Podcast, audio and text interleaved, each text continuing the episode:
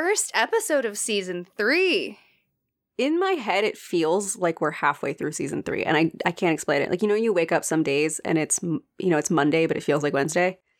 Mm, I have a similar feeling. I am over here just continuing the podcast work, and I feel as if someone exteriorly like set put a title on it set a deadline or did something where i'm supposed to feel as if it's different and i'm just like oh we're we're doing the podcast yeah although it's been a minute since we've recorded. It has been a minute. Who are you? How are you? What's going on? We only talk through these recordings. We have not communicated.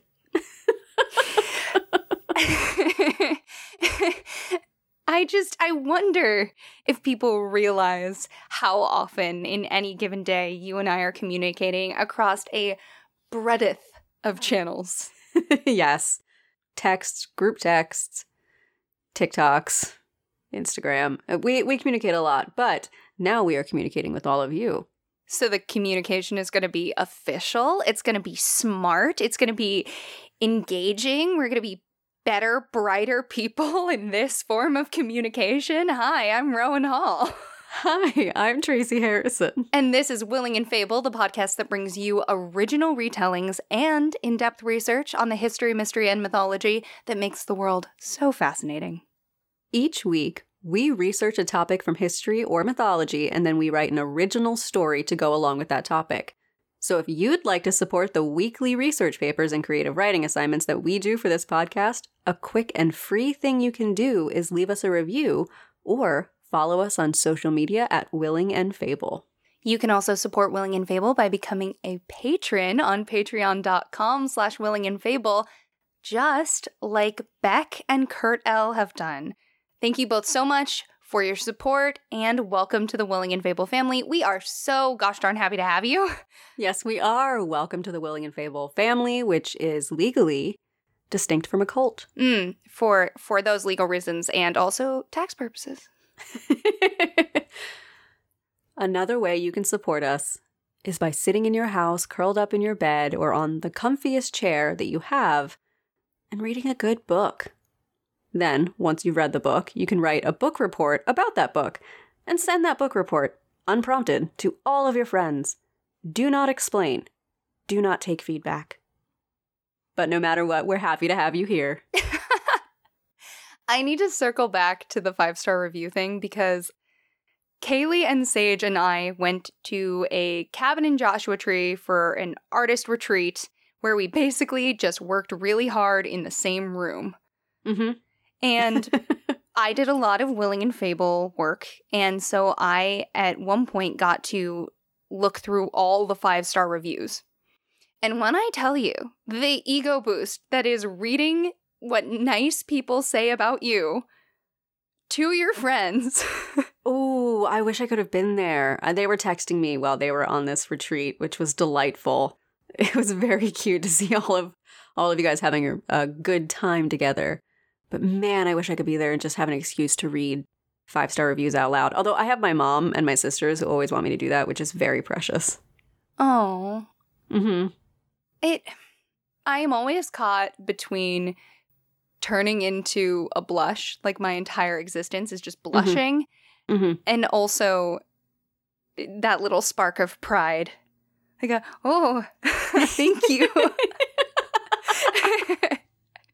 I couldn't agree more. I mean, it's it's it is exactly 50-50 for me pretty much every time I read them. right. Thank you so much for perceiving me. Thank you for perceiving me and encouraging other people to perceive me.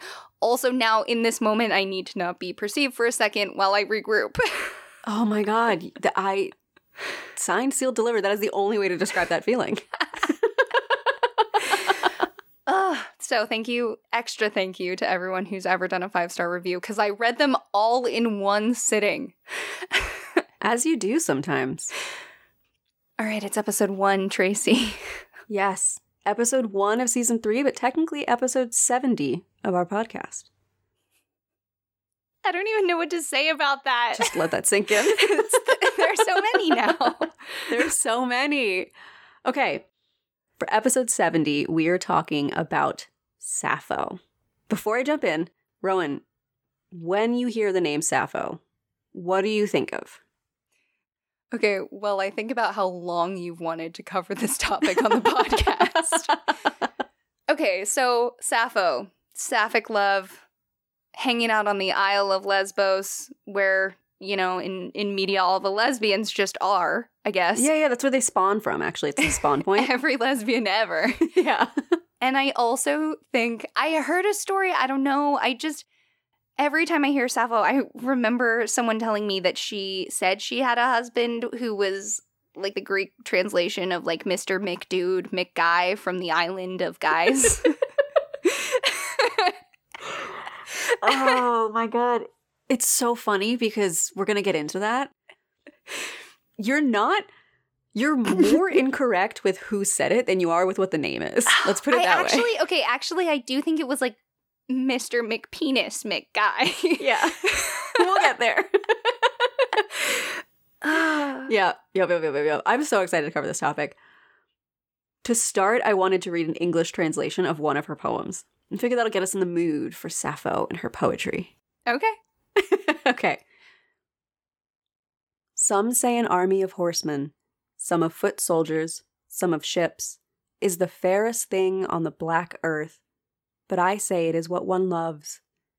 It is very easy to make this clear to everyone, for Helen, by far surpassing mortals in beauty, left the best of all husbands and sailed to Troy. Mindful of neither her child nor her dear parents, but with one glimpse she was seduced by Aphrodite, for easily bent and nimbly has reminded me now of Anactoria, who is not here. I would much prefer to see the lovely way she walks and the radiant glance of her face than the war chariots of the Lydians or their foot soldiers in arms. That was a journey. I was sitting here going, "Excuse me, Sappho, we all know that that that wasn't Helen's fault. How dare you?" And then there was a moment where she was seduced by Aphrodite, which is not inaccurate. Like that was yeah. Yeah, her, so her oh, I'm so excited to talk about her. I am like equally interested in her as a person and her poetry and the the impact it has had on the world and the difficulty that we have now in experiencing it the way that it was meant to be experienced. I only understand Sappho as basically a meme.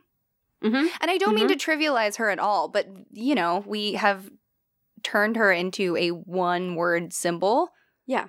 for women loving women.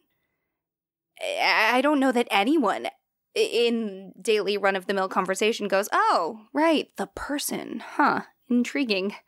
Right. Oh, the person who was an amazing poet and contributed a lot to poetry. Not not what I thought of, not what I think of. Well, now it is. And we'll get into it.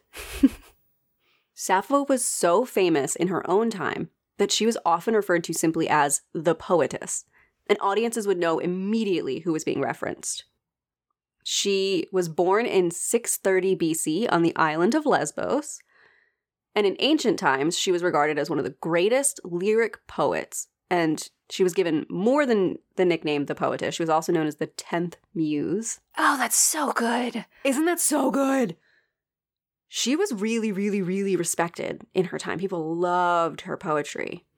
I would commit a a a, a violent crime actually for for that nickname. Okay. That's a lot of power. I know, the poetess or the 10th muse. Wow. Mm-hmm. Surprisingly, we know pretty little of her life, and most of her poetry is lost. What we have now that's extant, meaning it survived, is mostly in fragmentary form, and only the Ode to Aphrodite, which I read a portion of earlier, is a complete poem. So we've got about three sources that tell us about the life of Sappho.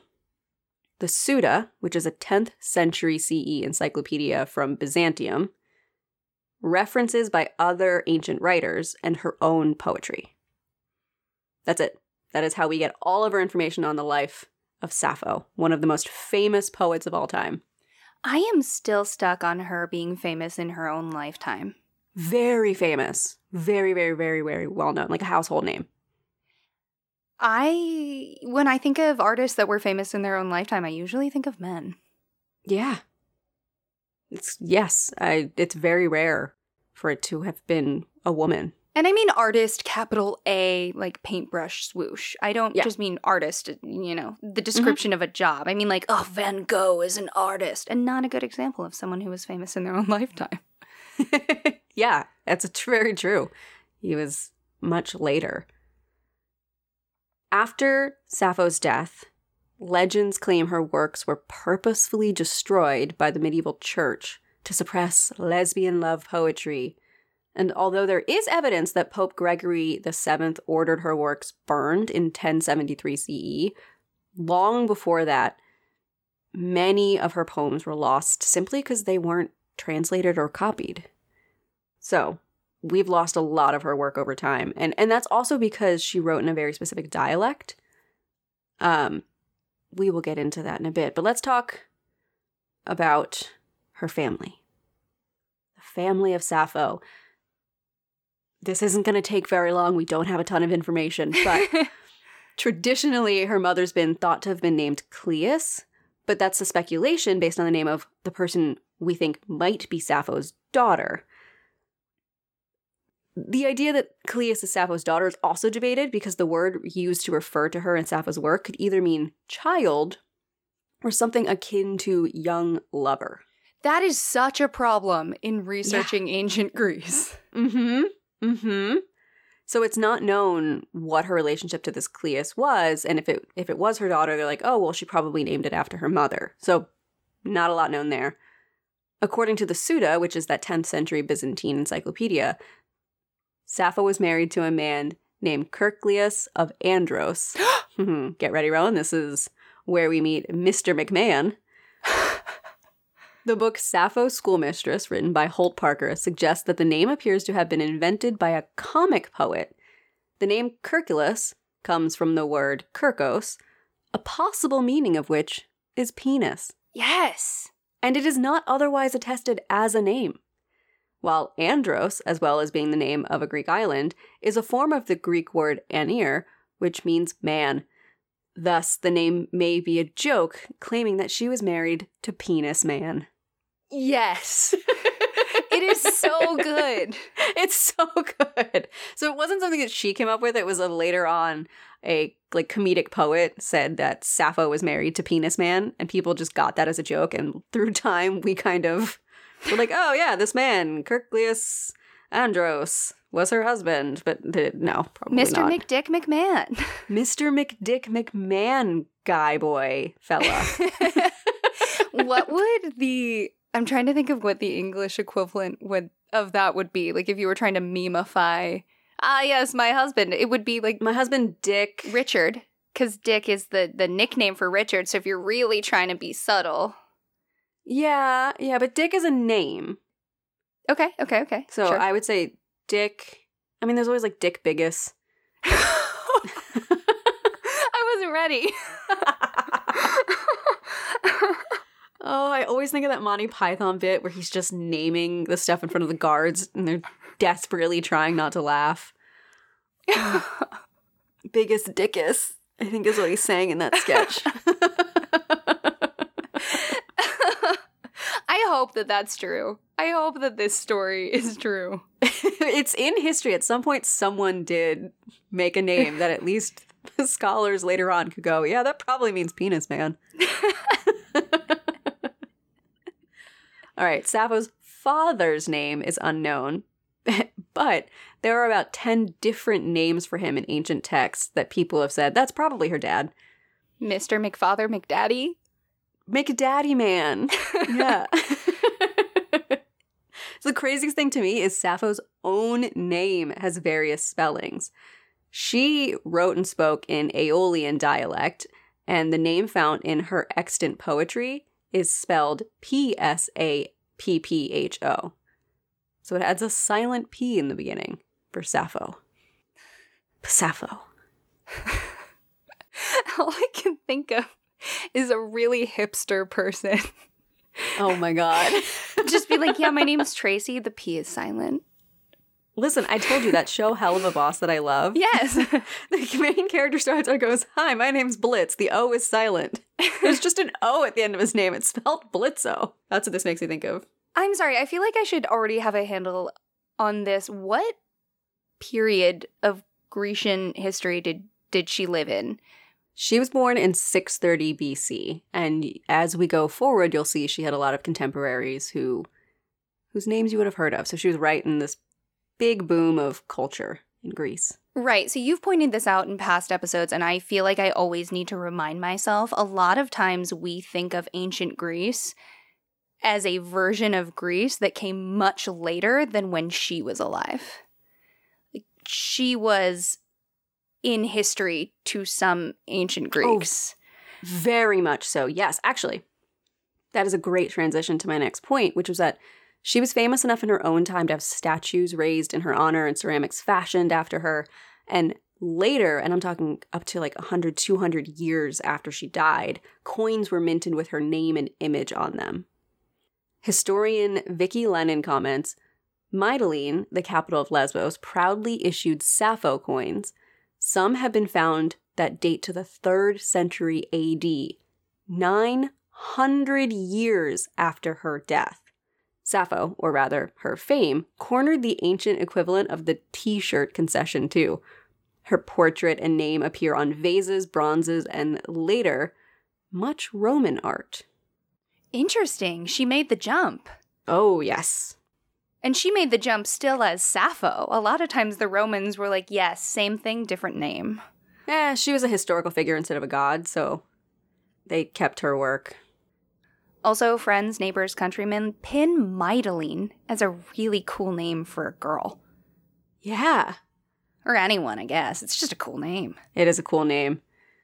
So, while no images of Sappho exist today, artists have used clues and written descriptions from other people to create sculptures and paintings of the poet. Here's as much as we have described about what Sappho looks like. You ready? Mm-hmm. She's described as being small in stature and having dark hair. Tracy, describe the poetess, not yourself. I thought the same thing. I was like, ah, dang it. I've actually been researching a lot of the ancient Greek beauty standards, and babe, like you are peak in a lot of communities. Oh, I've got that aquiline nose. Mm-hmm. It, you all you have to do is draw in a connecting brow, and in a lot of ancient Greek communities, like you are the babe with the power. I love. I know. I actually remember my Latin teacher in high school pointing out, calling me out in class, be like, "Tracy has the perfect Roman nose," and at the time I was like 15, and I was Right. like, "Don't perceive me." Don't look at me.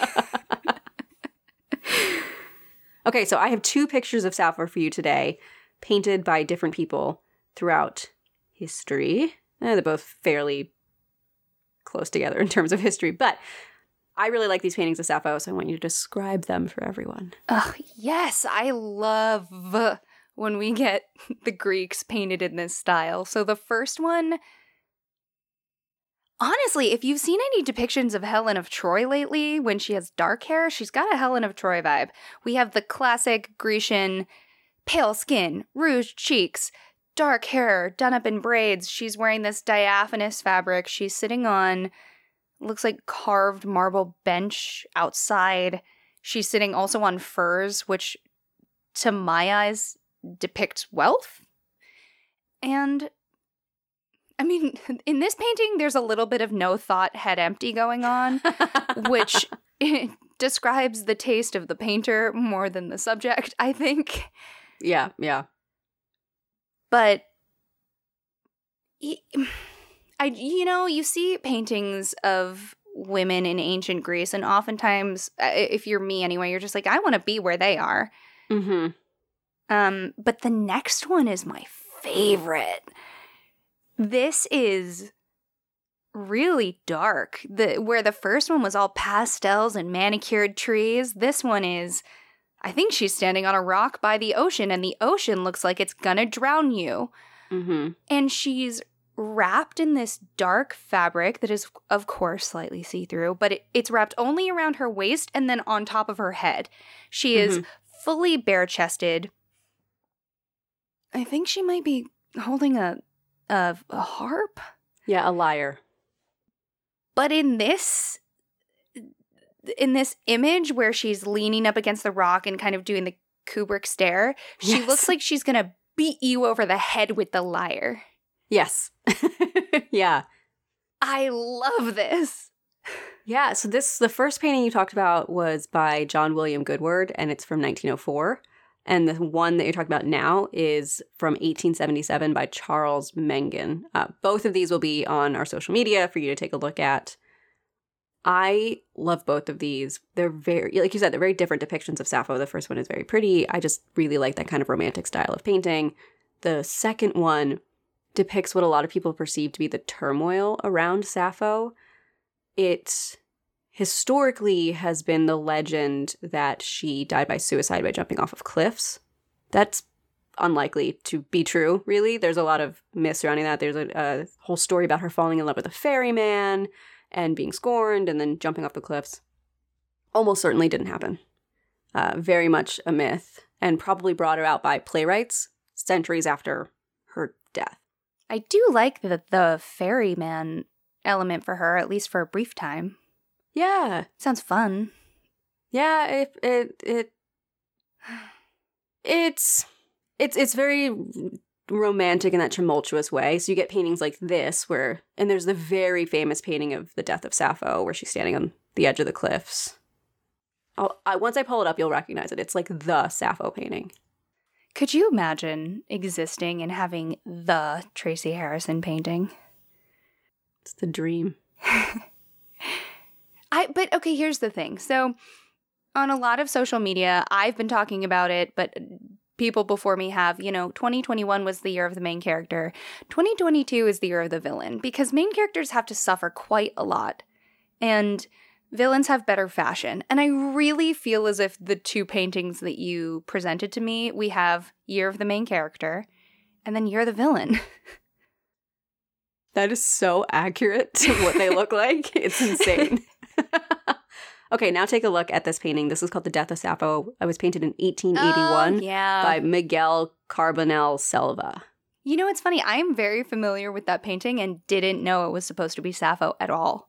Really? Yeah, I, I've seen that image all the time because did you know when you Google Selkie imagery that that is a painting that comes up every time? At least for me. Wow. No, it's depicting the death of Sappho. And to me, she does not look like she is about to leap off a cliff. She looks like she is controlling the seas. Yeah, it does with her hand outstretched. So this is a painting of Sappho with dark hair in a kind of white Roman Grecian garb, arm outstretched towards the ocean with waves crashing on the shore below her, a lyre at her feet. It's a very powerful image. And it reflects the idea um, that she, so those are supposed to be the Leucadian cliffs. That is where it is said she went. It was probably a playwright named Menander who wrote this story. These cliffs were a famous lover's leap. And following a story in which Aphrodite flung herself into the sea while mourning the dead Adonis, it became very popular for people. Menander could have simply been making fun of romantic love by having a woman known for her lesbian love poetry die by suicide because she was spurned by a man. The most likely answer is that she lived to a relatively old age and probably just died of natural causes. Awesome. Yes, I like that for her so much more. Right, exactly. She is said to have had three brothers Erigyius, Lyricus, and Charaxus. Apologies for pronunciation. According to Athenaeus, Sappho often praised her brother Larichus for pouring wine in the town hall of Mytilene, an office held by boys of the best families. This is indication that Sappho was born into an aristocratic family and it's consistent with the sometimes rarefied environments that her verses record. The names of two of the brothers, Charaxus and Larichus, are mentioned in the brothers poem discovered in 2014. The final brother, Erigyius, is mentioned in three ancient sources, but nowhere in the extant works of Sappho. So, not to force a very modern narrative on this historical moment, but there was never a doubt in my mind that she came from wealth or married into wealth because people, especially women living in that period of ancient Grecian history, were not sitting around writing poetry if they were concerned about where their next meal was coming from. Exactly. Exactly. Yeah, and to be educated enough to do it. E- exa- exactly, yeah. It's believed that she and her family were exiled from Lesbos to Syracuse, Sicily, around 600 BC, about 30 or so years after she was born. The Parian Chronicles record Sappho going into exile sometime between 604 and 591 BC. This may have been a result of her family's involvement with the conflicts between political elites on Lesbos. The reason they think that is it's the same reason for the exile of Sappho's peer around the same time, another poet who was there. Years and years and years later, the exile family was allowed to return, and now the Isle of Lesbos, from then on, made coins and celebrated Sappho with the equivalent of like, here's a T-shirt. we're the we're the we're the Sappho Island. So it's a good thing they welcomed her back because they really dug Yeah. their heels in on Secure the her bag. success. Yes. That's really all we know about Sappho's life. So now I'm going to transition us to talk about her work, which I, mm, Rowan, I'm going to get so jazzed about. I got so obsessed with her poetry and the idea of what she writes and how she writes it while researching this. Did you know? She invented the genre of lyric poetry. No, I didn't. Neither did I. Okay. she wasn't just a poet, she was a musician. So her work was meant to be sung along to music, and none of her music survives to this day. But she's credited with inventing the style of poetry. And there's this anecdotal story of this guy who was basically humming and kind of singing one of her songs, and his uncle, who was this famous person, was like, What is that song? And he, you know, sang it for his uncle, and his uncle's like, Okay, I can die now. Like, I'm good. I heard that. I just want to die. I'm good. I want to toss this out there just in case someone is maybe not as aware. A lot of Grecian text stories, epics that we understand as stories were originally meant to be sung or are very derivative from something that was meant to be sung. So, Mm-hmm. uh, for example, the Iliad and the Odyssey, they're very repetitive. And one of the reasons that people attribute that is the fact that they're songs. It's like a chorus that you repeat. So Mhm. the fact that Sappho kind of cornered the market on this Yeah. is really cool. It's so I'm Listen, I love Sappho. Okay, all right. She's also credited as the inventor of the plectron, which is used to pick a lyre, the pektis, which is a type of lyre, and the mixolydian mode, which our musician listeners will know is a major musical scale still used in jazz and blues music today. I remember in high school studying the mixolydian mode, and no one mentioned that Sappho invented it. I remember in high school having to pretend that I knew how to read music for four years so I could stay in the Yeah. top choir with you guys. and, and humming along as the people around you just sight read what's going on. You're like, mm-hmm. yeah, I was never that good. no, neither was I. We were just We were having no, a good time. we were no Sappho. Daniel Mendelsohn writes for the New Yorker that Sappho is, quote, no ordinary poet. For the better part of three millennia, she has been the subject of furious controversies about her work, her family life, and above all, her sexuality. In antiquity, literary critics praised her sublime style, even as comic playwrights ridiculed her allegedly loose morals. Legend has it that the early church burned her works. Quote, a sex crazed whore who sings of her own wantonness, one theologian wrote. However, the greatest problem for Sappho studies is that there is so little Sappho to study. It would be hard to think of another poet whose status is so disproportionate to the size of her surviving body of work. End quote. And that's the crux of it. We know about Sappho, we know about her work, we know people loved her, and we just don't have that much to go on. We have one full poem surviving and a ton of fragments, which are very beautiful little snippets. They're that kind of poetry you want to put under an Instagram post. Like they're just mm-hmm. little two line snippets. Absolutely. But that's not that you know that a, a millennia long famous poet does not make. So we're missing a lot of what made her so amazing, and that blows my mind because I already love what we have of what she's done. I wonder how much of her surviving, especially through this sex crazed horror, quote unquote, narrative, Mhm. is the sexualization of a poetess who loves women and writes about women. We will get into that because I have a whole section digging into was she really a lesbian? Can we put that label on her? What does it mean for what we found that she wrote? All of this. Girl, sexuality in ancient Greece is a whole thing. It's a whole thing. Okay, all right. It is unknown if her poems were even written down during her own time, as lyrical poetry may have been sung, memorized, and passed along orally, as so many stories were during that time. However, there are fragments of her poems on pottery and papyrus. The Library of Alexandria even cataloged nine, quote, books, papyrus scrolls, of Sappho's poems. Too soon, Tracy. Too soon. I I made a TikTok about the Library of Alexandria and I broke a lot of hearts. okay. Um, so the Library of Alexandria cataloged nine quote unquote books of Sappho's poems organized primarily by meter. Book one alone reportedly contained 1,320 lines of verse. The contents of all nine volumes may have amounted to some 10,000 lines of poetry. However, by the Middle Ages, nearly all of Sappho's work had disappeared. Nearly all of the limited number of handwritten copies of her work were lost to fire, flood, neglect, and disapproving church officials. Does this ever make you terrified for the fact that digital work is not more secure?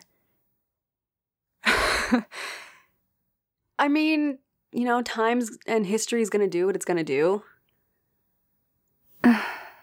I I yeah, it's not more secure. We might lose a lot, but people are always going to want to know what people of the past are doing and they're always going to dig for answers. That's not going to change.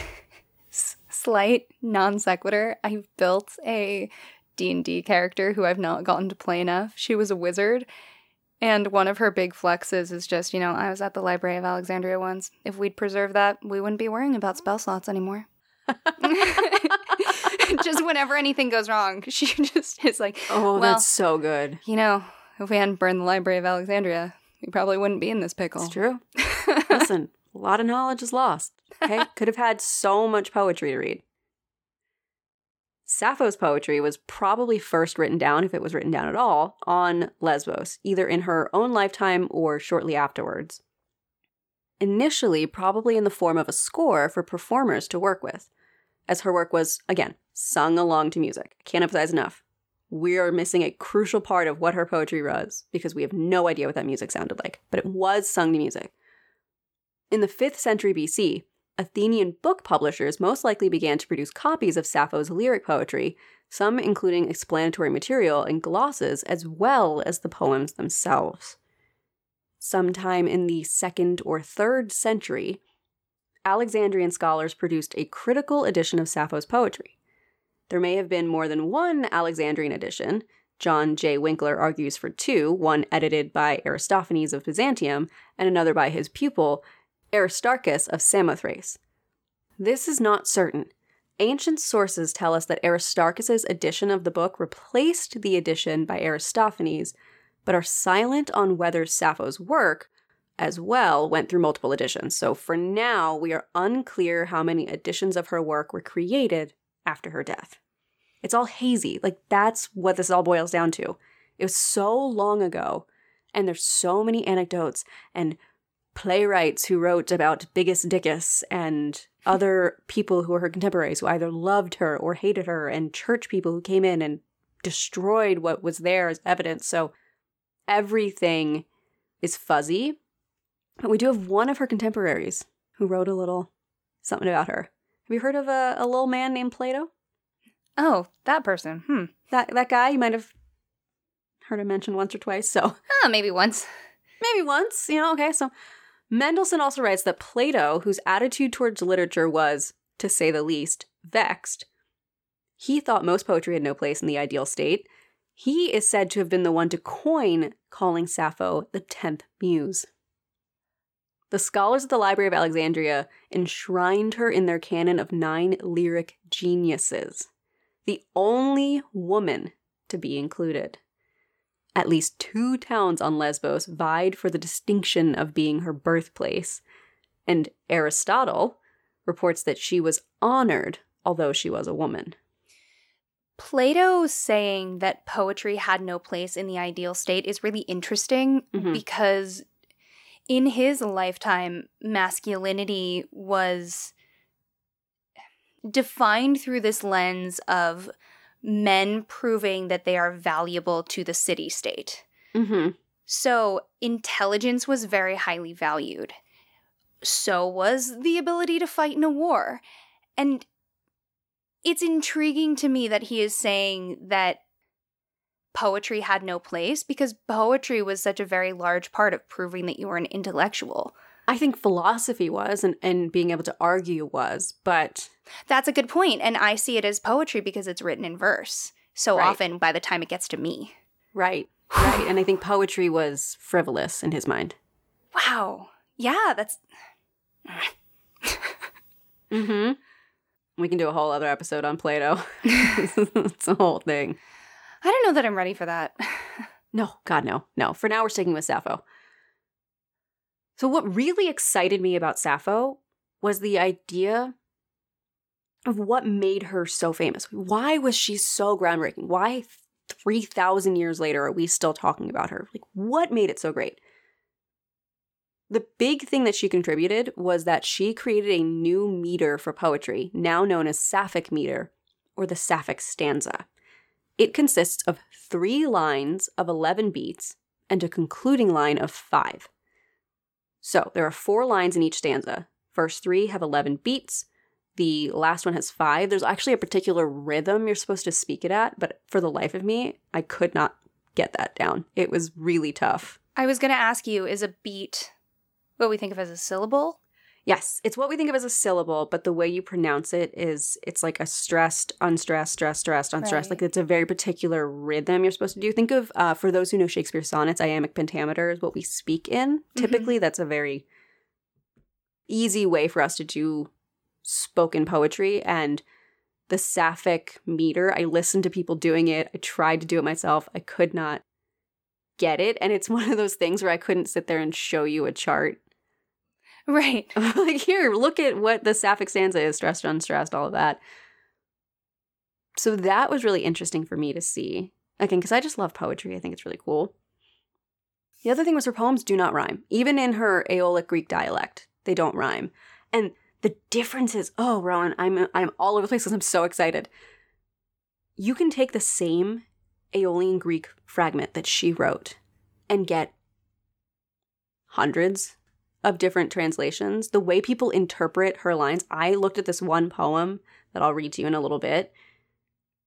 I found four different English translations of it as I was researching. Just casually, someone was like, hey, here's my translation of it.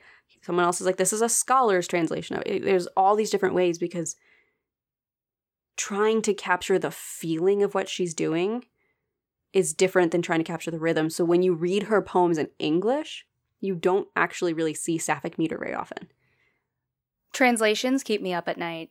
Mm-hmm. They do, because it's just another filter that you're having the work pass through, which is not inherently bad. Thank God people are translating.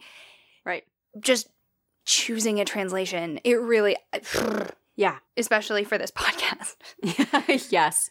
The oh, it's it was cool. One of the pages I looked at actually had the um, Aeolian Greek poem next to the translation, so I was able to figure out that when they talked about the beats, they were talking about syllables. Because when I read out those words, it matched the three lines of eleven beats with the concluding line of five. But when you looked at the English one on the other side that they translated, it sapphic stanza was thrown out the window. It was just getting the feeling across because what she was known for was how raw her feelings were in her poems. Hmm.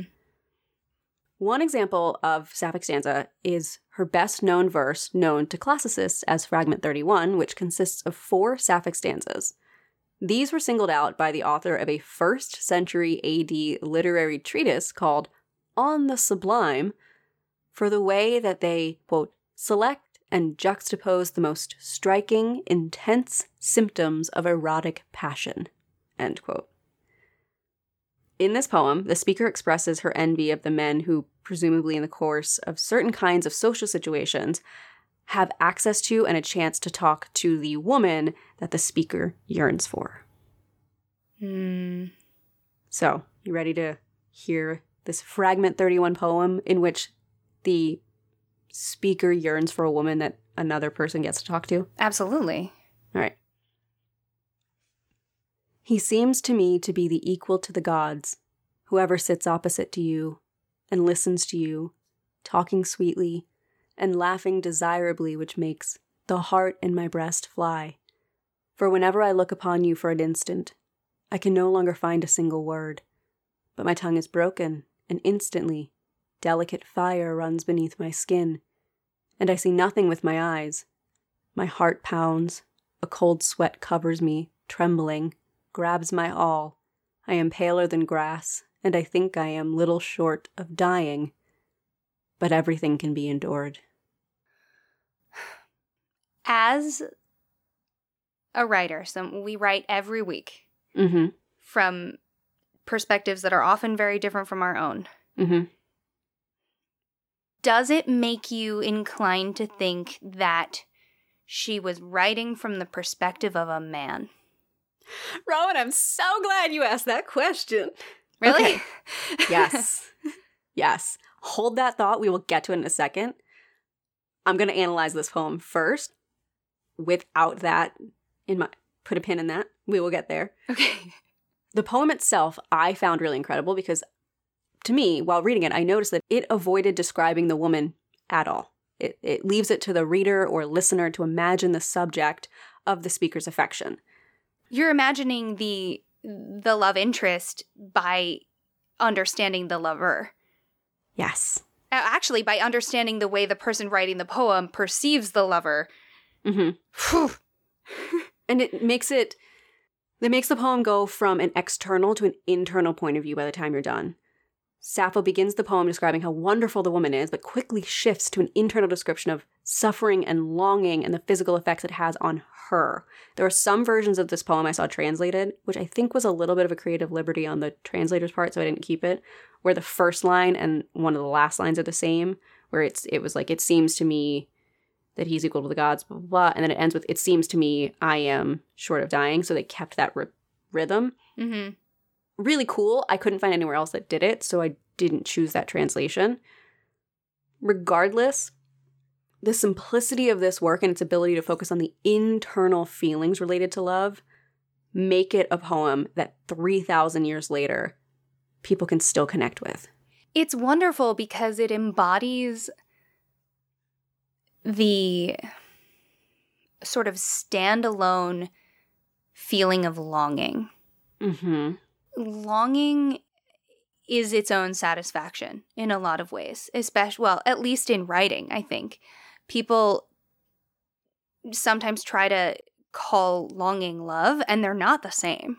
No, no, they're really different feelings. And the way that she describes this, it is so clear that the the writer, let's say, is longing for that love interest, but also there's this longing to just be there's this almost ro- there's this romanticization of also the the person who gets to interact with the lover. There's a longing for the Mhm. lover and a longing for this this third figure.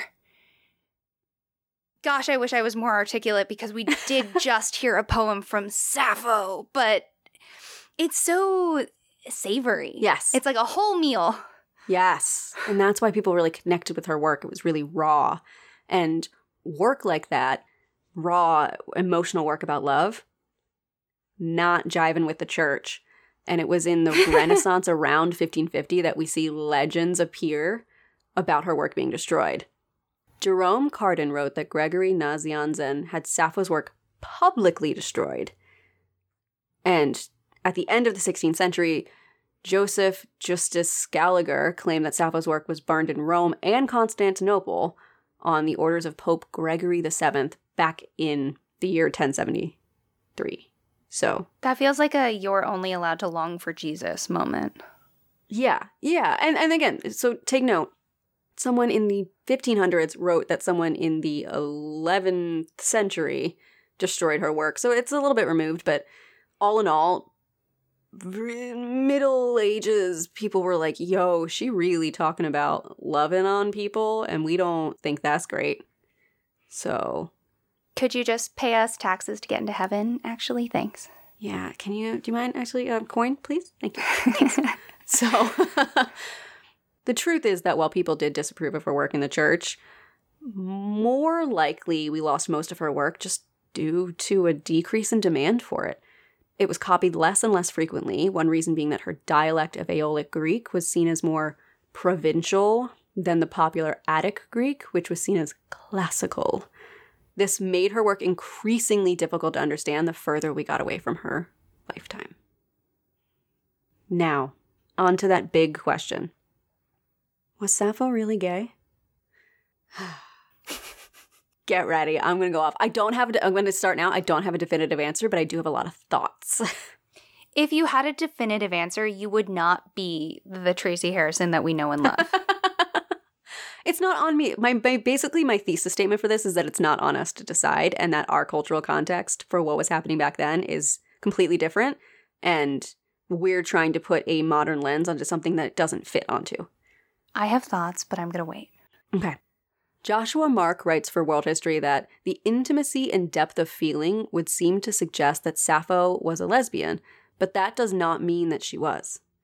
Homer's description of Greek warfare and the dust and blood before Troy does not mean he was a participant in the battle, only that he was a great poet. And there was no distinction between homosexual and heterosexual relationships in ancient Greece or elsewhere, as the terms are a modern day invention. So, like we talked about a while ago in the Anne Lister episode, even in the 1800s when she was alive, there wasn't the word really for homosexual. So, again, modern word we're putting on to ancient times. It's likely that Sappho addressed a wide range of topics and had no reason to exclude her character's sexual orientation any more than she would any aspect of an individual. While it is possible then that Sappho was a lesbian, it is equally possible that she wrote on many subjects, but that her works expressing lesbian love are the ones that have survived most intact. These were probably her most popular as they addressed romantic love, a subject as popular among audiences in ancient Greece as it is today. End quote. So Joshua Mark touches on there what you said. She was a great poet. She may have been writing from other people's perspectives, and we've lost that context, and so we just see it as her writing as herself. She probably wrote about all sorts of things, but people were most intrigued by the idea of her writing as a woman in love with other women. Counter to this, I do want to say yes, the word lesbian and sapphic do come from her. So, whether or not she really did have love affairs with women and was known very strongly for her love of women is irrelevant to the fact that the legend around that does give us the modern day words we use. They're separate in my mind. The truth of her life and the words they impacted. The obsession with the label for Sappho and and many figures from the past comes from the fact that these definitions were denied to a lot of modern people and also that defining sexuality or gender etc etc is a tool of the society we currently exist in Mm-hmm. to either include or exclude we we are kind of reckoning with that in a very large way in 2022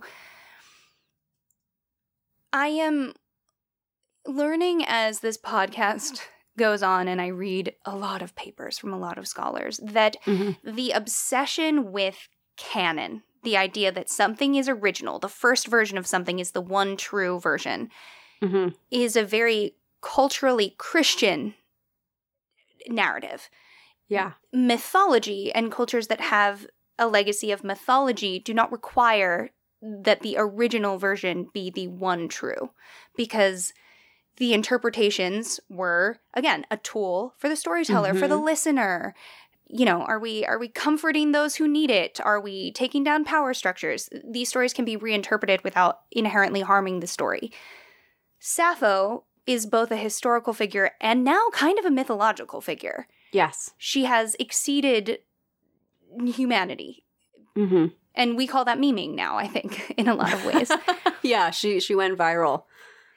and knowing what we know about the history i don't really think that it's necessary to say oh she probably wasn't gay because labels and blah, blah, and fight that there's Mm-hmm. there's i think great comfort in the fact that yeah she can be this amazing queer icon and and the gay community can love her poetry and hold that very dear and then at the same time we can go well you know maybe she just didn't think about that at all or maybe she was trying to understand her own heterosexual romantic relationships by putting herself in the man's perspective there's a, a myriad of options Mm-hmm. from a writer's perspective Right, right. And that's what I love about exploring this because I went in thinking, oh, there must be so much evidence that she, you know, was in an affair with this woman and this person and that she loved it.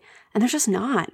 We don't even really know if she had any romantic or sexual affairs with women. We can speculate. Some of her poems mention women's names and longing. But again, was that from her point of view or was she writing as the point of view of the man she knew would be singing this? We don't know. And we can't know. That's a good point. Men were sort of often the bards of the ancient Right. Greeks. If they're going to sing it, why not write it for them? Right. That's really very succinct and obvious point that I had passed over. that's, that's teamwork, man.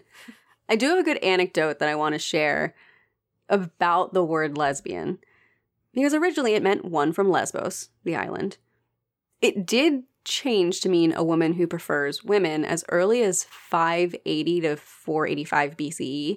There's a Greek poet named Anacreon who described lesbians in sort of the modern sense when he wrote, Not that girl. She's the other kind. One from Lesbos. Disdainfully nose turned up at my silver hair. She makes eyes at the ladies. Get wrecked. right? she didn't like my silver hair, so obviously she only likes women. Plato, through his dialogue The Phaedrus, praises Sappho and Anacreon as authorities on love. Scholar E. E. Pender notes the reason why Plato pays tribute to Sappho and Anacreon is that they have captured and expressed so vividly the shock of love. End quote.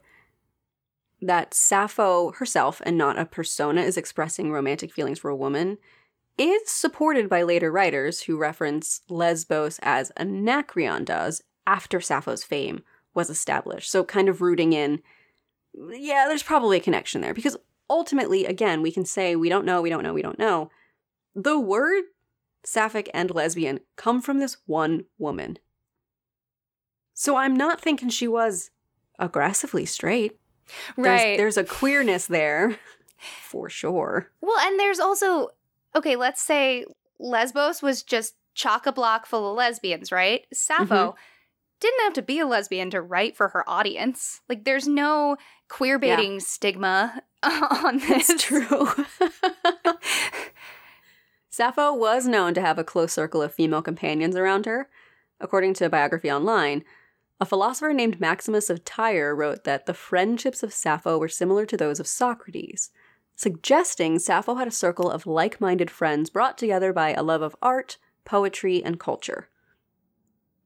It has been suggested with little authority that Sappho may have been the head of some formal academy, like a school, However, it was more likely to be a less formal circle of friends.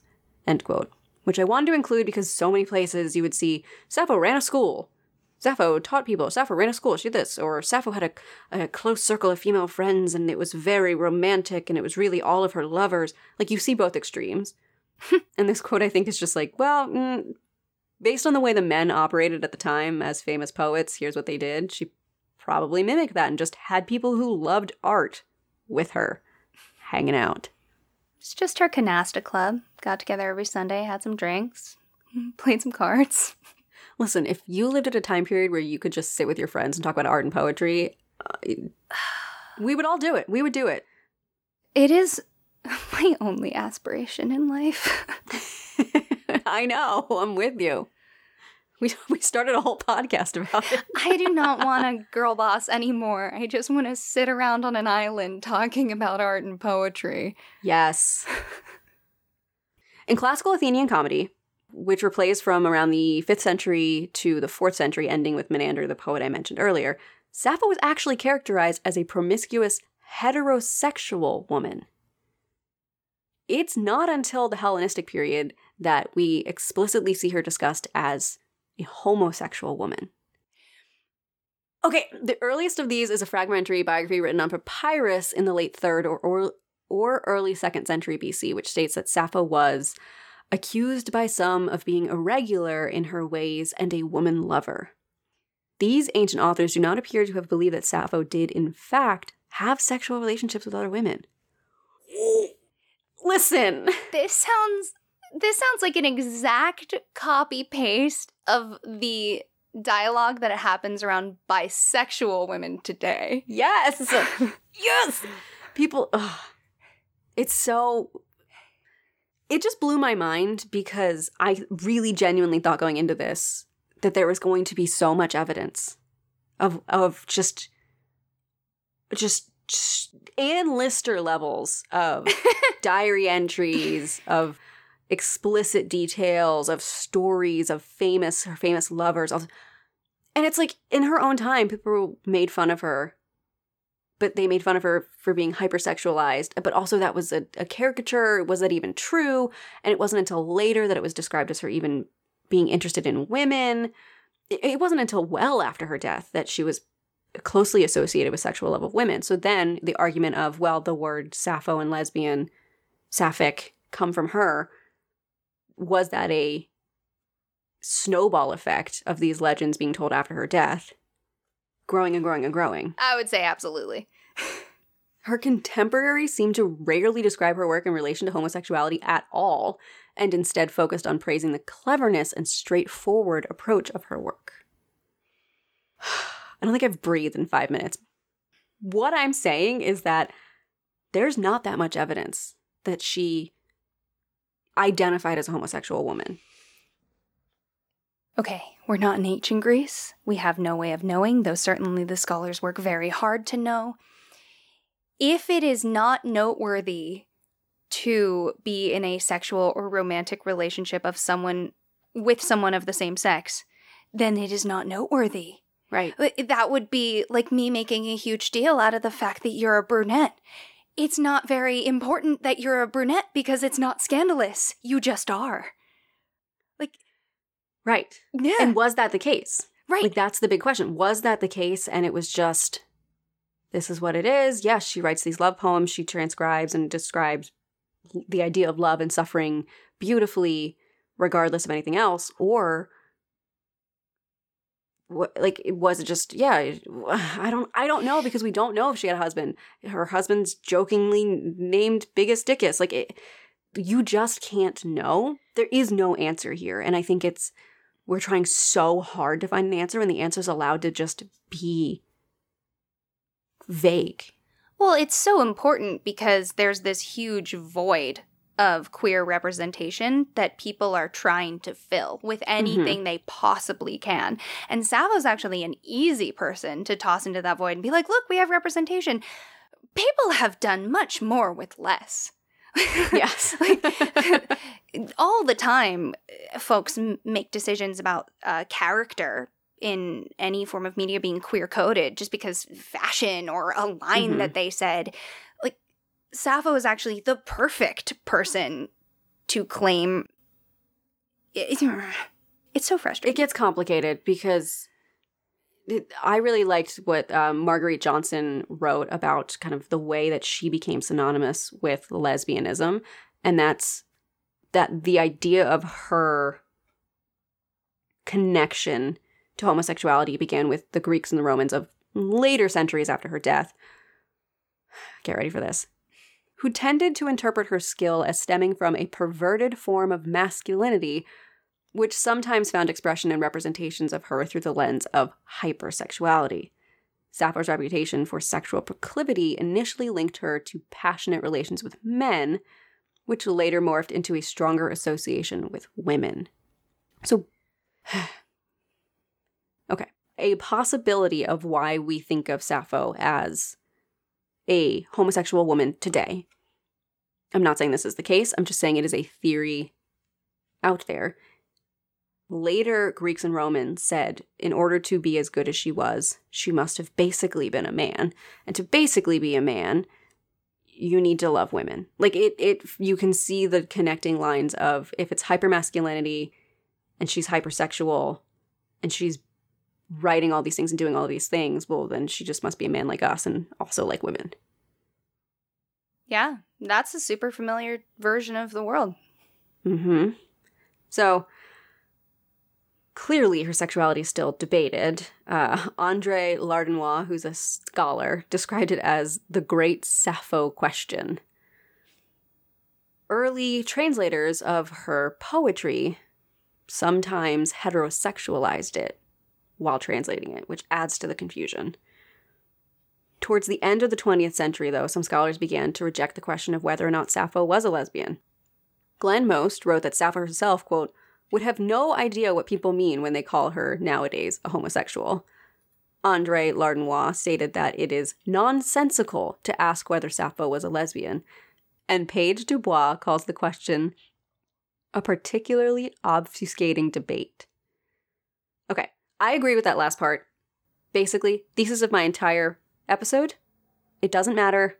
It's ruining the part that she's an awesome poet it ultimately comes down to how you want to define the word lesbian. If it's love of women it, and focused on the needs of women and it's non-sexual, sure, fine, we can call it lesbian. If if not, stop talking about it. Is really where I'm at. Stop focusing on it. Stop wasting time trying to get an answer. The feminine urge to move to Lesbos just so you can say I'm a lesbian for reasons that have nothing to do with sexuality and confuse everyone. Love that. I will end my rant here. No, you're not ranting, girl. You're you're killing it. so, Mark Joshua writes that the best one can say is that Sappho was most likely gay and became famous for articulating the experience of love that anyone of whatever sexual orientation had felt. Moving from that, I want to talk a little bit about translating her work from Aeolic Greek to mm, English, whatever language you want. Rowan looks stressed. I'm stressed as well. This whole translating thing gets me. Okay, I have said it a few times now, but I really want to hammer in that the dialect that Sappho wrote in was Aeolic Greek, a different dialect of Greek than we think of today, which is Attic Greek. This means that it's really difficult to translate Sappho's poetry. Not only is it in poor condition when we find it, it's fragments, it's on papyrus, sometimes it's on pottery. It's this dialect that most people today don't even really know. So, Marguerite Johnson says that when the translator finds Sappho's poetry, they're immediately drawn to emendations, conjectures, broken lines, missing words, incomplete words, hypothetical punctuation, and in short, a philological headache. and after persisting, the translator is always dissatisfied. It is impossible to capture the poet's genius in another language, especially if the translator is simultaneously striving for a metrical equivalent. The Roman poet Catullus was also a poetic genius, an artist with complete control over style, metrics, and meaning. Yet he was humble enough not to replicate Sappho's words, but to imitate them to compose a response to them, to make them his own as homage to the 10th muse. That's very cool. Mm-hmm. I know this wonderful couple, and they are both translators, and one is an expert in translating German to English and back and forth, and the mm-hmm. other is an expert in translating French to English and back and forth, though they both know so many languages. Yeah. And one of the things that they're always expressing to me and then talking about with each other because they have a Germanic language and a Romance language. Right. Is when translating, trying to capture the history that any given word has within a society. Oh, that's so true. Because it's not always a one to one. And then as a translator, how how long can you take to express what a word means in one culture into another? Mm-hmm. Knowing that rocked my boat. On top of it, with this, you're either going to get the words and their meaning perfect, or the meter and the flow of the poetry, but not both. Unless you sacrifice some quality with how you do both. I'm dissatisfied. Yes, as as many are with how this works, but fortunately for us and uh, probably headache inducing for scholars, we're continuing to discover more and more texts written by Sappho. In 2004, the discovery of, of, a piece of papyrus that completed an existing fragment, thereby making a new poem by Sappho, received international media coverage. The process of repair resulted in Poem 58, which deals with the theme of youth and old age. In this poem, Sappho discusses the myth of Tithonus, the story in which a goddess asks Zeus to grant her young lover eternal life. However, the goddess Eos neglects to ask for eternal youth and is repelled by her lover's now old age. She abandons him and he's trapped in the cycle of endless aging but never dying do you just eventually turn into conscious dust? I would have to imagine. Right? Like you just keep going and going and going. Like, ooh, dust. You would be you would be dust. The mitochondria is the powerhouse of the cell, and you're still conscious and doing your thing. you just are mitochondria. You're just one mitochondria with a whole human brain. The more work we find by Sappho, the more that we learn. She wrote poems about more than just love, but about every facet of her life that she was experiencing. And that I find so interesting and want to, I want so badly to see more of. Yeah, you just want to consume it. So I attempted something crazy this week. Uh-huh. For my story, I thought, uh-huh. I can't just do a narrative story from Sappho's perspective. Uh-huh. so I wrote a poem in Sapphic stanza. Ah, Tracy is the 11th muse. I had so much fun with this, although it was incredibly hard to break my brain out of needing to rhyme because mm. I'm so mm. ingrained with poetry being this rhyming thing. And instead, I would I, I wrote this over the course of a few days where like I would sit fall I do my best singing when I'm like falling asleep, which is so unfortunate because then I have yeah. to like remember it. You could do what Salvador Dali does and fall asleep holding a spoon over mm-hmm. like a plate or a glass, and then when it mm-hmm. falls, you wake up and you're like, "Ah, oh, my genius! Let me write it." I like sleep too much for that. Um, you know. But so I would sit and I because the again remember sapphic stanzas. The first three lines are eleven beats, and the last line is five. So I would sit and tap on my fingers as I was writing this. And, ooh, so I, am yeah, I'm already. Rowan's looking ahead, and and then on top of that, you as a human are kind of programmed to speak in iambic pentameter. That's just uh-huh. how we operate now. Yes. Oh, oh, I will not be reading this in that sapphic beat. I can't do it. I had to pick and no. choose. No, it'll be more iambic pentameter. But what's hard is that a poem like this is easier to see than it is to read in some ways because the phrases get broken up strangely. And when you can see it, the flow of the phrases isn't as jarring as when you end a sentence halfway through and start a new phrase on the next line. Did you just describe podcasting? I think you just I think you just described our whole job. Yes. All right, right, are you bring ready? Bring it. Okay. Sappho 2.0. it would be an honor. It seems to me that I am not yours to have. Alone I wait and wonder longingly as the stars chase each other across the sky while silence wraps my form.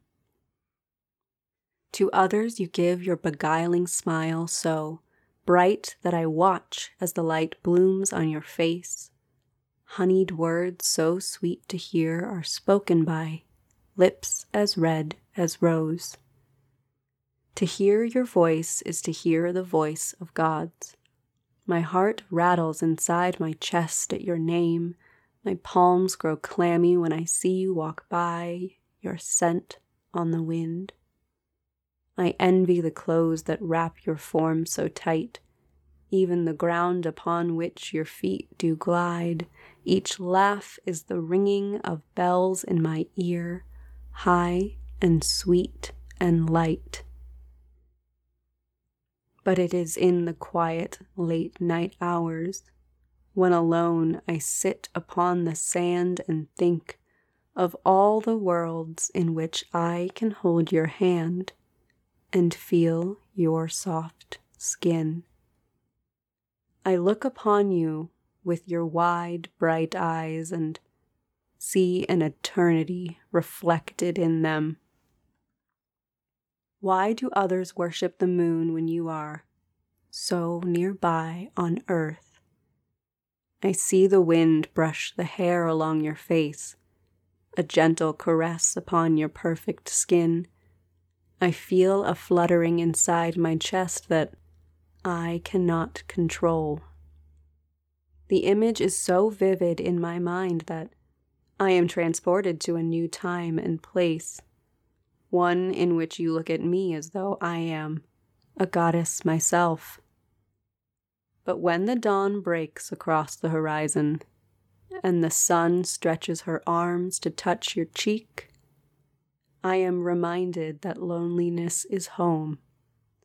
Solitude returns.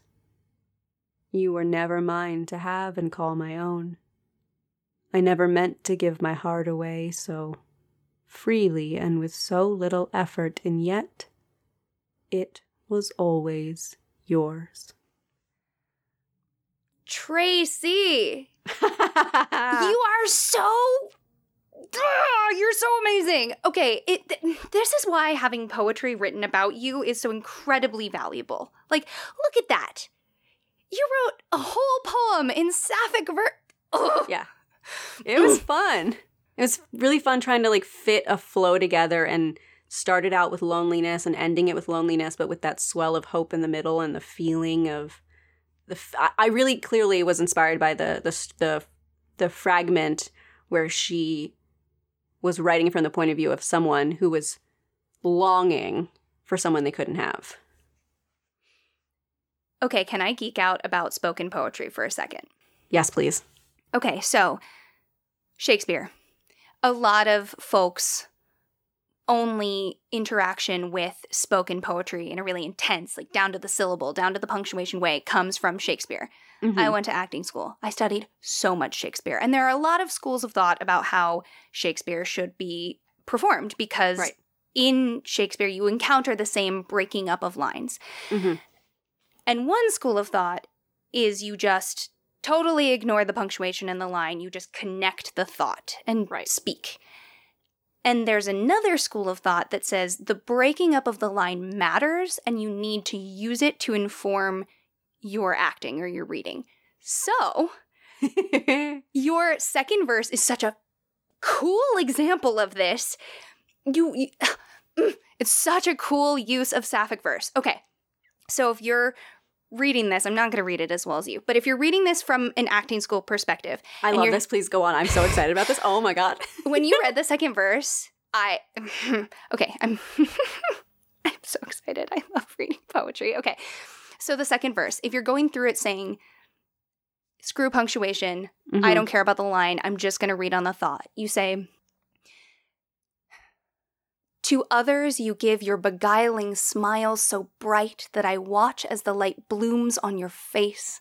Honeyed words so sweet to hear are spoken by lips as red as rose.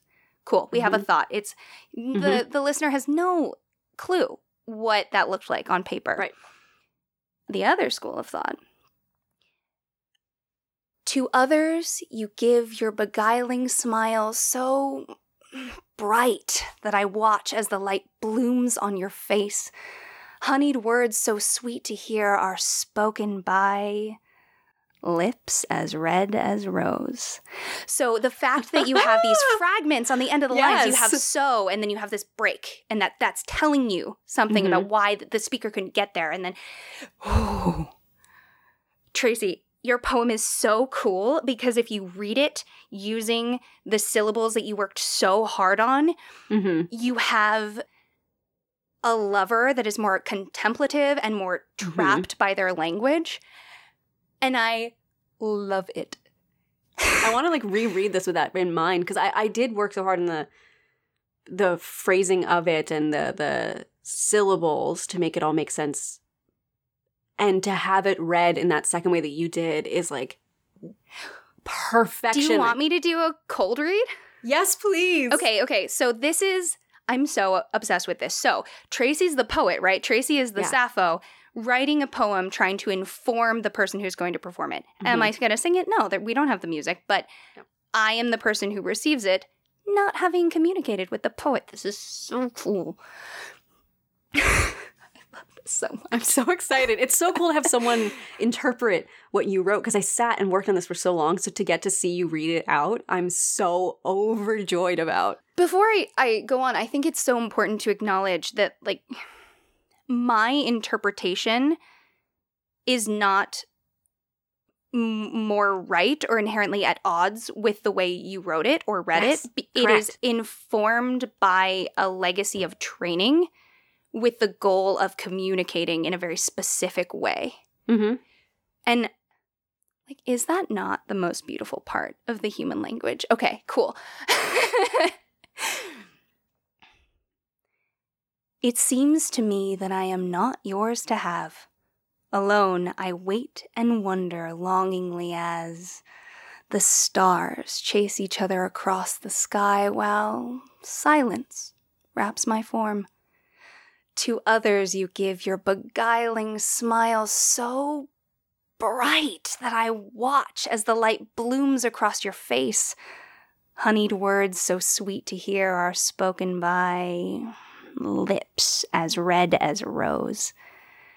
To hear your voice is to hear the voice of gods. My heart rattles inside my chest at your name. My palms grow clammy when I see you walk by, your scent on the wind. I envy the clothes that wrap your form so tight, even the ground upon which your feet do glide.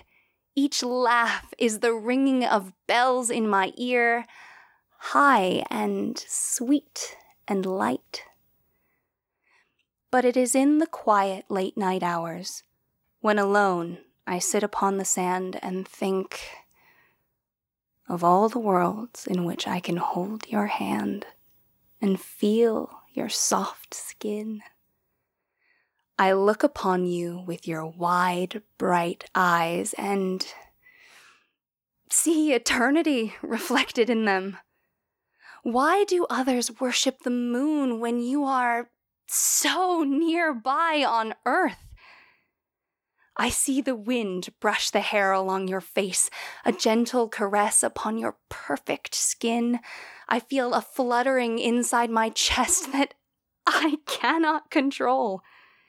The image is so vivid in my mind that I am transported to a new time and place, one in which you look at me as though I am a goddess myself. But when the dawn breaks across the horizon and the sun stretches her arms to touch your cheek, I am reminded that loneliness is home. Solitude returns. You were never mine to have and call my own. I never meant to give my heart away so freely and with so little effort. And yet, it was always yours. That was exactly how it sounded in my head. See, but you Perfection. you were able to completely inform the person who was going to speak it using the tool of sapphic verse. That is so cool. listen, we talk about it all the time. The more we do this podcast, the more I'm just realizing how deeply I love poetry and like didn't even know. I just I I don't know anything about sapphic verse. I know that you just explained it to me, but Mhm. as a performer and a reader, that doesn't that doesn't really like hit me in a visceral way. And then you were Mhm. just like, here you go. Have a sapphic poem. I wrote yes, it. because you don't find them, at least for Sappho. I mean, people write in Sapphic stanza. That's a, a style of writing. But you, when you're reading Sappho's work, you're not getting that Sapphic stanza feeling. So I wanted to create an original poem that had that yearning and honesty and love of what Sappho writes about with the Sapphic verse to mimic even a fraction of what she might have sounded like. I think you did such a spectacular job, especially because you embodied that like sweet bitterness of longing Mhm. and this desire for the speaker to define oneself by the way that the person they adore interacts with them. Mhm. Ugh. I cannot gush enough. Hey, thank you. thank you for perceiving me and also stop perceiving me so I can process this. Oh God, where did Tracy go? I'm now alone on this podcast. That's so wow. So that is that is Sappho, the the poetess, this enigmatic figure that we have put so much on from a modern perspective. I would say even losing a little bit about what made her great in her time. The first thing you think of when you think of Sappho probably isn't poet and her poetry. No, I guess not. No, I didn't No, even it mention is. it when you asked me. That's true. You mentioned Biggus Dickus. Well, How can you not? You know. you did such a fantastic job. I know that you have wanted to cover Sappho for an incredibly long time, and you writing that that poem at the end just mm, That was my favorite part by far. I loved working on that poem. not everyone can say that. Imagine all of the poetry units in our high school uh, education and all the people who groaned. Everyone hated it, and it was always my favorite. Yes. You and I loved poetry the whole way through. Oh, I was 100% an internet poetry blogging. Oh, brat. we both were. we both were, and it's shameful. But now that I'm older, I don't care, and I'm proud of it. yes, no shame. Now look Yeah, at the problem is that they're all lost. I don't. I would. I would happily share them with people now. I'd be like, look at what 13 year old me wrote, but I don't. I don't know where it is. I don't even know where it is anymore. I'm not prepared to look for my own. But look at us. Now we're podcasters. You just wrote in Sapphic Yes. verse. Yeah. Hey, Tracy, Mm-hmm. tell me something good. All right. So for my first something good of season three, I tried to think what happened over the break while we were away. What are all the good things I can cram in? And really, it boiled down to one, a big one, was just getting to chat with everyone on our Discord. I Mm. got some cool book recommendations. We got to see some funny memes. We got to talk about pets and D and D and all the stuff that we love talking about. So just getting to stay connected with our listeners was lovely. And then the painting Jamie did of us. Oh, So my sister did a painting of Rowan and I from a behind the scenes picture from our photo shoot with Chris, who's also known as An Ethereal Fire everywhere online. The beautiful painting she did, that the one she gave me, um, is printed on a canvas because it's actually a digital painting, but she's adding physical paint to it. And I love that. It makes it really unique. And then someone did fan art of us, is my other good thing. Jamie sent a print on canvas to me as Mhm. well, and I, I just think of it as that like queen portrait you see in the movies that's supposed to be intimidating, and I am. I don't know where to put it because I love it so much. So it's been migrating around the house uh, as a trial for different locations. It oh, it so cool. And the fan art thing boggles my absolute Oh. brain. It was uh, Elynn Enchanted. So Elynn, E L Y N N underscore Enchanted, did watercolor pictures, one of you and one of me. And that was also from behind the scenes pictures with our photo shoot. She gave us big Oh, old elf just- ears, which was She gave so us cool. elf ears. She made us into elves.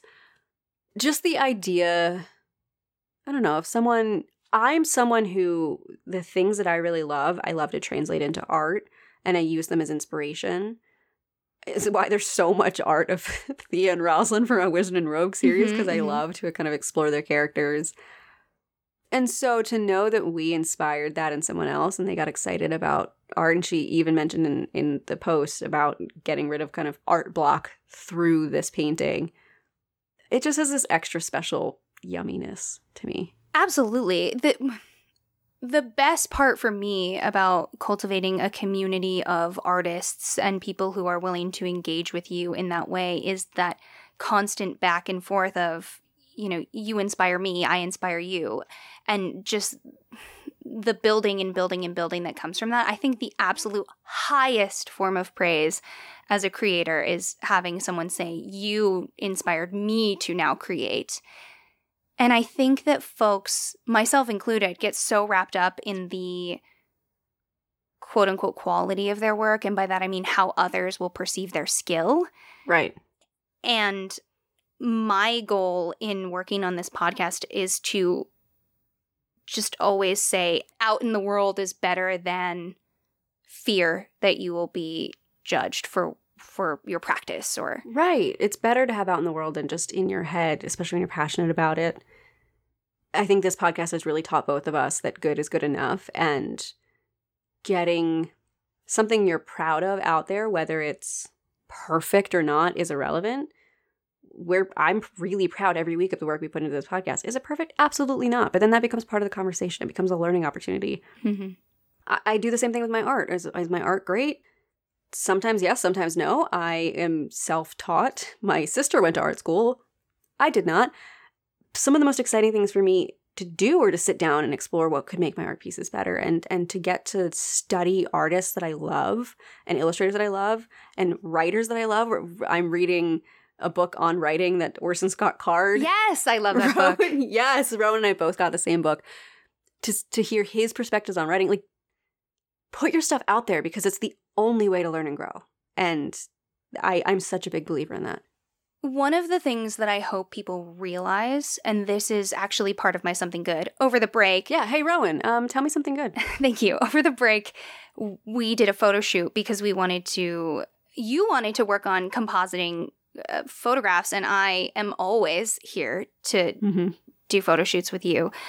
And I hope that that people who listen to our work and who engage with us in many different mediums understand that you and I have known each other and collaborated for so long Mm-hmm. that we have a very specific language and understanding of how we want to create and we have shared goals mm-hmm. and we benefit from the fact that you and I do not see things the same way, but we share values that have been kind of forged in the same fire artistically.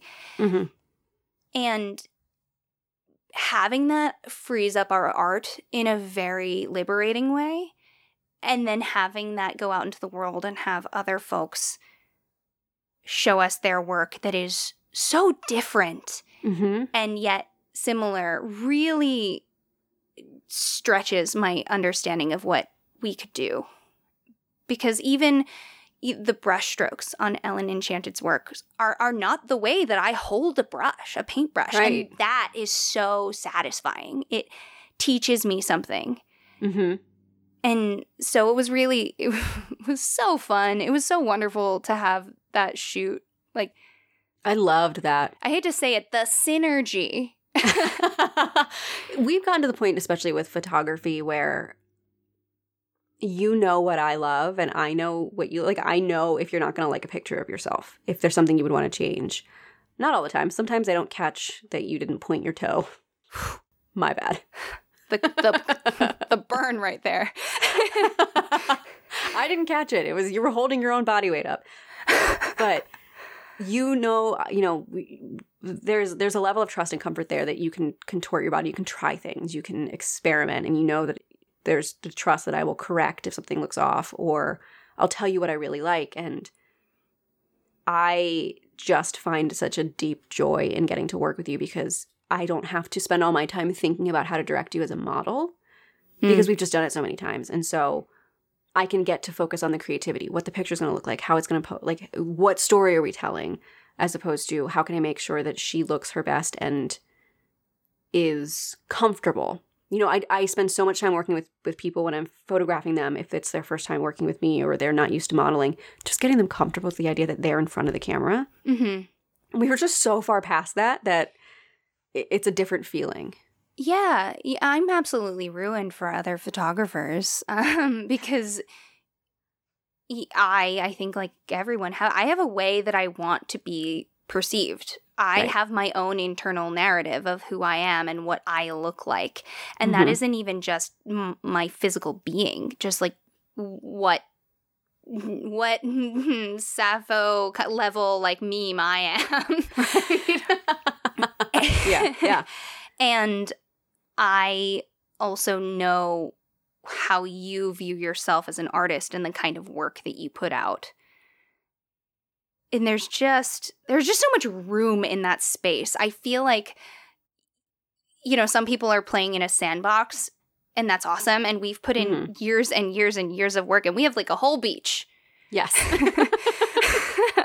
so anyway, that was really satisfying because I live far away from you and oftentimes we're collaborating in a very different medium and yeah. there is very little else I love quite as much as our photo shoots. So, Me too. bam. All right, everyone. Thank you so much for joining us. and remember, stories grow with the telling. So if you like what we do, tell a friend. Mm, or tell a foe. And we'll see you soon. Okay?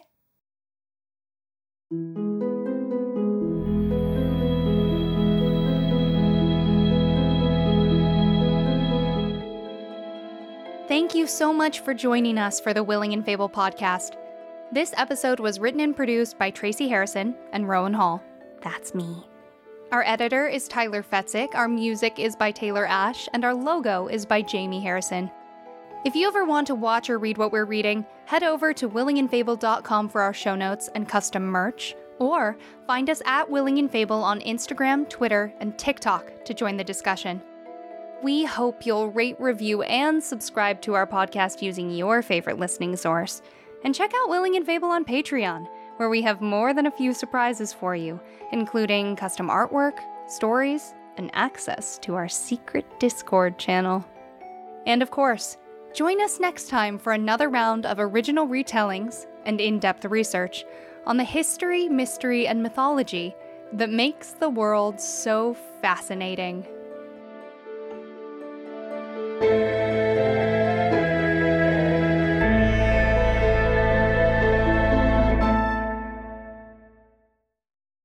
Furious controversies.